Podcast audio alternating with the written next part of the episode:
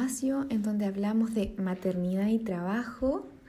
Mi nombre es Silvana Díaz, soy coach de mujeres que se reinventan profesionalmente luego de la maternidad y hoy día vamos a estar hablando de maternidad y doble presencia. ¿Qué es la doble presencia? ¿A qué se refiere este concepto? Eso es lo que vamos a revisar hoy día en este podcast al que te invito a escuchar. La doble presencia se refiere a la doble jornada de trabajo que experimentamos de forma predominantemente las mujeres y que hace referencia al trabajo asalariado, al trabajo doméstico, doméstico. En términos simples, es estar en el trabajo pensando en las tareas domésticas que tengo que llegar a hacer en mi casa, supermercado, aseo, lavadora, pediatra, colados, etc y estar en mi casa pensando en el trabajo que no alcancé a terminar.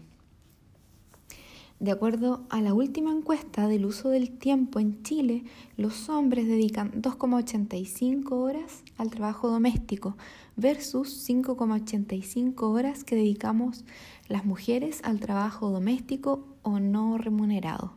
Y convengamos que aquí la maternidad o el, o el cuidado hacia otros juega un rol fundamental.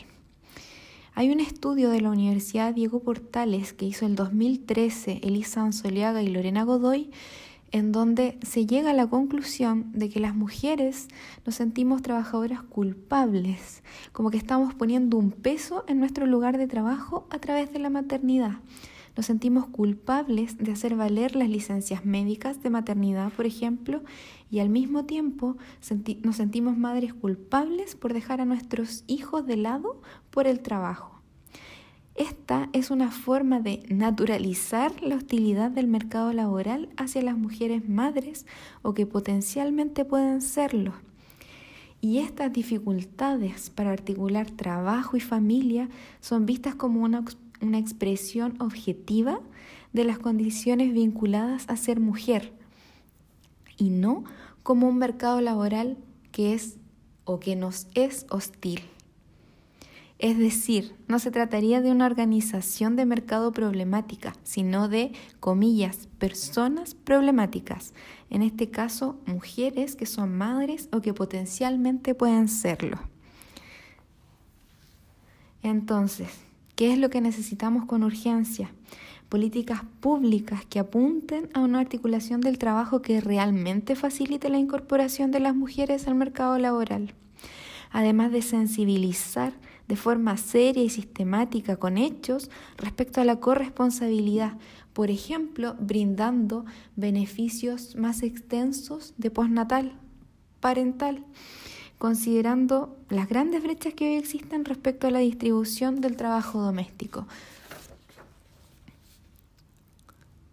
Es fundamental que comencemos haciendo los cambios también desde nuestros hogares, poniendo el tema sobre la mesa, redistribuyendo tareas, asignando responsabilidades, con el foco siempre en la importancia del crecimiento y desarrollo de todos los miembros de la familia. Es evidente que el mundo está cambiando y entre otras cosas el teletrabajo ya es una realidad. De hecho ya se aprobó una ley. Por lo tanto debemos seguir visibilizando y sensibilizando este tema. Para conciliar necesitamos cambios estructurales en la organización del trabajo. Por otro lado, la carga mental de todo ese trabajo invisible, poco valorado, no remunerado, que representa la administración de un hogar, es un riesgo para la salud mental de las mujeres de nuestro país. Y la reflexión final a la que te quiero llevar es que probablemente conciliar o encontrar este balance, este equilibrio del que se habla entre la vida personal, familiar y laboral, no es algo que se da todo junto en un solo día.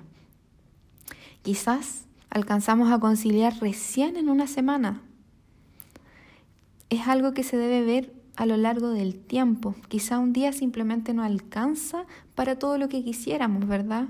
O quizás sí. Depende de tantos factores, ¿cierto? Tipo de trabajo, actividades familiares, colegios, actividades extraprogramáticas, amigos, todo en un día. Ahí te dejo la pregunta y espero que nos volvamos a encontrar en un nuevo podcast.